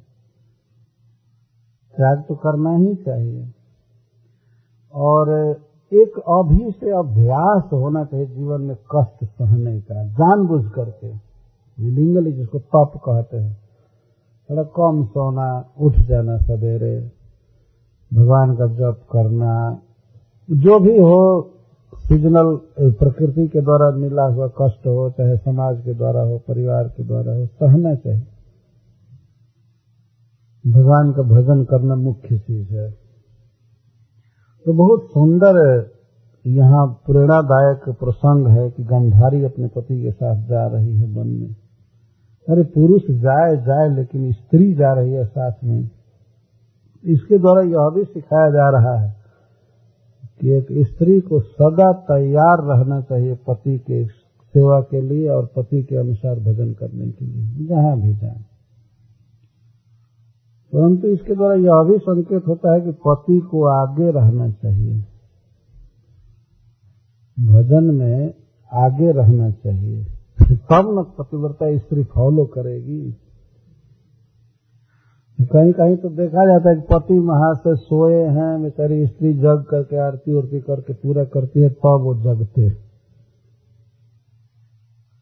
जगते हैं, बस पैंट शैंट पहन करके काम कर गए इस तरह का पति किस काम का है? तो ठीक है, ऐसे पति की भी सेवा करना स्त्री का धर्म है। पति जैसा भी हो, सेवा करने से में ही पत्नी का कल्याण है वास्तव उसका हित उसी में। परंतु पति को चाहिए कि वह भगवान के भजन में, ज्ञान में आगे रहे। खास करके जो गृह स्वामी है, परिवार में सबसे श्रेष्ठ है, उसको तो भगवान के भक्ति में लग करके सबको शिक्षा देनी है। ऐसे करना चाहिए, ऐसे करना चाहिए, ऐसे करना चाहिए। सीखना चाहिए। थोड़े थोड़े कष्ट से आदमी घबरा जाता है तो वृंदावन में लोग जाते हैं कभी कभी कहते हैं, एक व्यक्ति गए थे अपने पुत्र के साथ तो मैं पूछा कि वृंदावन आपको कैसा लगा? तो वो कहते हैं कि हमको तो बहुत अच्छा लगा। सयाना लड़का था, उससे पूछा, तुमको अच्छा लगा? तो कहता है टू मच डस्ट देयर बहुत धूल थी वृंदावन में डस्ट था। मैं तो, तो अच्छा दर्शन किए। ब्रज रज ही तो मुख्य है। तो मैं, मैं कहा कि आगे जाओगे तो नहीं बहुत डस्ट है वहाँ। डस्ट है। ठंडा भी पड़ता है काफ़ी। ठंडा के दिन में जाइए तो गर्मी के दिन में गर्मी पड़ती और इधर जैसी सब सुविधा नहीं है केवल भजन की सुविधा है और कोई ज़्यादा सुविधा नहीं। और कोई सुविधा में रहना भी रहना भी चाहे तो उस पर मानसिक असर होता है दूसरे लोगों को देख करके, वो भजन करना चाहता है। क्योंकि कोई ठहरा हुआ है, बहुत अच्छे रूम में तब तक सुनता है कि लोग जा रहे हैं गिरिराज जी की परिक्रमा करने। तो वो बेचारा सोचता है कि मैं क्यों यहाँ रहूँगा मैं भी चलूँगा, गिरिराज जी पार करेंगे हमारी। और हमने देखा है कि बहुत कमज़ोर शरीर वाले जो एक किलोमीटर भी नहीं चलते हैं वे लोग गिरिराज की परिक्रमा पूरी कर लेते हैं। वास्तव में प्रभाव है गोवर्धन जी का। ये माता जी गई थी सत्यभामा माता जी आप देखते हैं यहाँ से सीढ़ी पर ऊपर हमसे भेंट करने नहीं आती। बरसाने गए थे होली में ये चढ़ करके राधा रानी का दर्शन के ऊपर बहुत ज़्यादा चढ़ना होता है। और चढ़ने के बाद कुछ भी नहीं हुआ, आई, हँसते हुए। रंग से भींगी हुई थी। वहाँ तो रंग अद्भुत चलता है बरसाने का दुनिया में ऐसा रंग बरसता ही नहीं जितना वहाँ होता तो ये ऊपर चढ़ गई और मंदिर में राधा रानी का दर्शन करके आई। हम तो आश्चर्य में पड़ गए, कैसे अब चढ़ गई? तो एक है सब राधा रानी की कृपा है ये। वास्तव में कृपा है। शरीर में शक्ति नहीं है, फिर भी।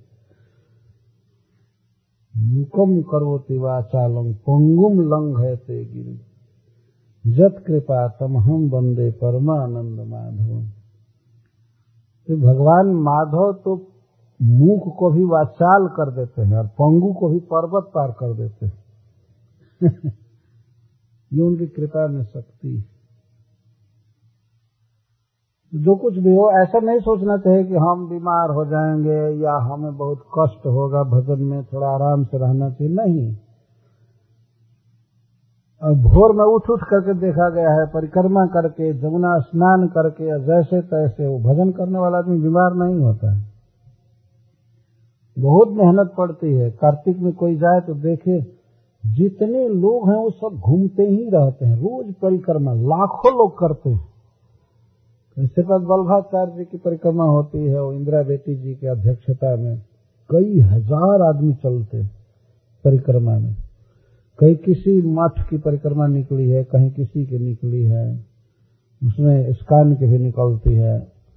रमेश बाबा की परिक्रमा निकलती है, उसमें तीन तीन हज़ार चार चार हज़ार आदमी चल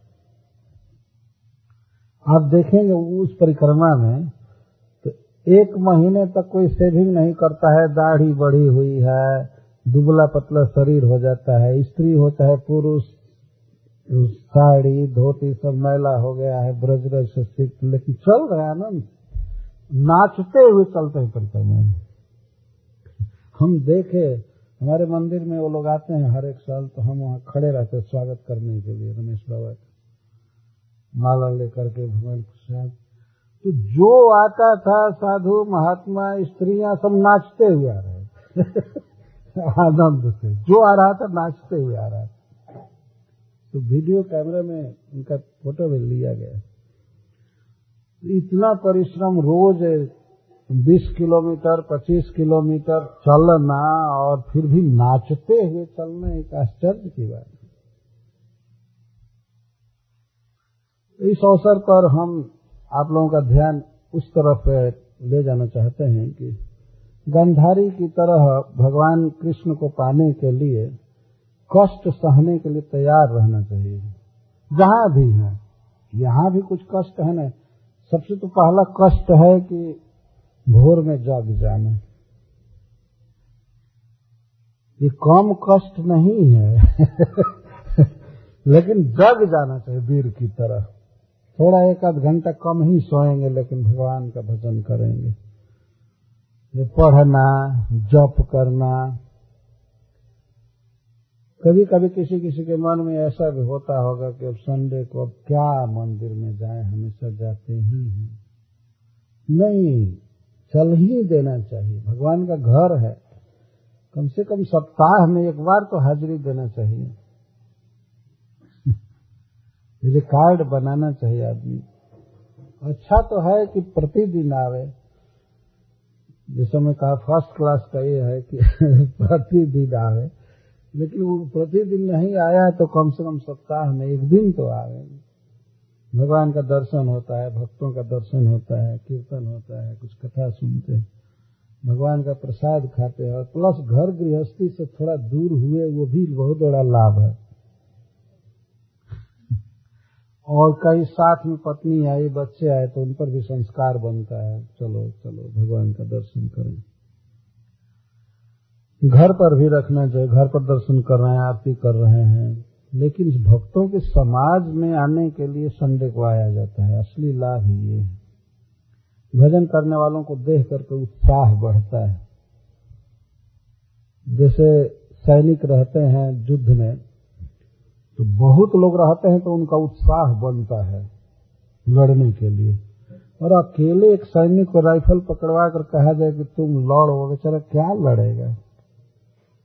दूसरों को देख करके उत्साह बढ़ता है। और यही बात वृंदावन धाम आदि की यात्रा से होता है। वहाँ जब हज़ारों हज़ारों लोगों को व्यक्ति देखता है इनको क्या हुआ है, ये परिक्रमा में इधर उधर लगे हुए हैं मंगला आरती में सारे मंदिर भरे हुए हैं, सब जगह देखते हैं। तो अपने आप होता है कि अरे, मैं तो कुछ नहीं कर रहा हूँ। मुझे करना चाहिए। बहुत बड़ी प्रेरणा मिलती है। इसीलिए फेस्टिवल अटेंड किया जाता है। वहाँ भजन करने वालों के मस्ती को, उनके उत्साह को देख करके बल बढ़ता है, मनोबल बढ़ता है। और यही मंदिर में आने की फिलॉसफी है वास्तव में। और कुछ सुनने को मिलता है तो उससे उत्साह बढ़ता है। गंधारी और महाराज धृतराष्ट्र हिमालय जा रहे हैं। तो हिमालय के विषय में सूर्य जी कहते हैं, हिमालयम नष्ट दंड प्रहर्षम। हिमालय उन लोगों को हर्ष देता है, सुख देता है, जो लोग जीवों को सताना छोड़ चुके हैं। अर्थात जो घर गृहस्थी त्याग देते हैं भगवान का चरण पाना चाहते हैं तो हिमालय उनको सुख देता है, दुख नहीं देता है। यदि वे कंद मूल फल खाते हैं, ठंडा पानी में नहाते हैं, एकांत में रहते हैं, कोई हेल्पर नहीं, कोई सहायक नहीं, फिर भी वे आनंद में रहते हैं। हिमालय ऐसे लोगों को बहुत सुख देता है। वास्तव में यह तो मैं पढ़ रहा हूँ, लेकिन हमने जीवन में अनुभव भी किया कि हिमालय कितना सुख देता है। बहुत ऊँचे हिमालय पर कथा थी इस बार हमारी बूढ़ा केदार में। अंतिम गाँव था जहाँ कथा हो रही थी। तो कथा एक टाइम होती थी वहाँ शाम को। तो कथा से पहले में दो पहर को निकल जाता था एकांत में हिमालय मतलब और और भक्तों से दूर एकांत में। एकांत में भागवत पढ़ते ही और जप करते ही यही अनुभव होता था पहले के लोग राजा महाराजा ऋषि मुनि कैसे अकेले रहते होंगे? तो बहुत सोच करके सुख मिलता था। झरना झर जर रहा है, पानी गिर रहा है। पानी, प्यास लगी, पानी पिए या नहाए। कभी कभी कोई जीव दिखाई देते थे, घूम रहे थे। मैं, मुझे तो चस्का लगे, मैं रोज जाता था। वो लोग पूछते थे, क्या करते हैं आप उधर जा करके हम एक एकांतवास करके अनुभव कर रहे थे कि पहले के लोग कैसे रहते थे हिमालय में, एकांत में।